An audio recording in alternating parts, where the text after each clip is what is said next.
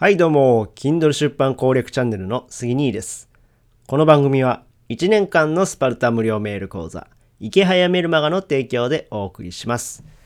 え今日は5月25日火曜日ですね。皆さんいかがお過ごしでしょうか？うん、今日はね、大阪の方は天気が良さそうなんで、まあいいなと。まあ最近ね、梅雨でこう雨ばっかりやったんですけども、まあね、えーなんとかこう、晴れ間が差しそうな感じなんで、えーちょっとね、気分が上がる感じですね。はい。うん。まあ今日はですね、僕はレンタルスペースの方がね、あの、まあもうすぐオープンするんですけども、えーそちらの準備作業をしようかなというふうに思います。はい。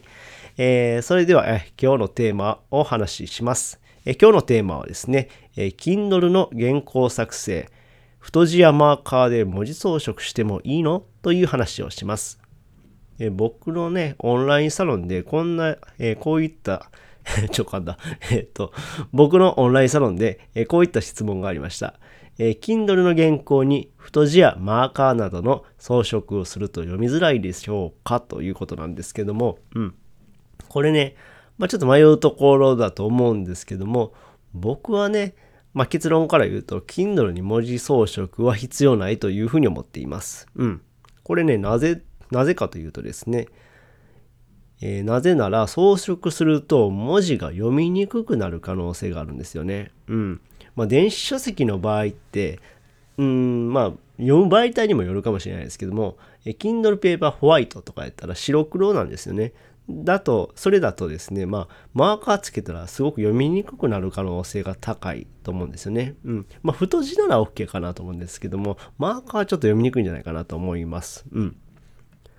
あとまた読者側でね、こうマーカーをつける機能がね、まあ、Kindle には備わってるわけなんですよ。うん。なので、自分がつけたマーカーなのか、著者がつけたマーカーなのか、えーわからなくなる可能性があるんですよね。うん。だから僕は、えーまあ、太字、マーカーなどの文字装飾は必要ないと思っています。でですね、えー KDP、Kindle の、まあ、ヘルプ、ガイドにこんな記載があります。え読者にえ快適な読書体験を提供することを目指しています。と書かれてるんですよね。うん。まあ、つまりですね、えー著者がですね、マーカーをつけてしまうと、読書体験を損なう可能性があるんですよね。うん。なので、マーカーをつける必要はないと。うん。こういった理由があるから、えー僕はお勧めしていません。はい。えー今日の内容をまとめるとですね、えー Kindle で文字装飾する必要はありません。うん。なぜなら、マーカー機能が備わっているからなんですね。えー Kindle 自体にマーカー機能が備わっているから、えー読者がですね、まあ、マーカーをつけることができる。だから必要ないんですね。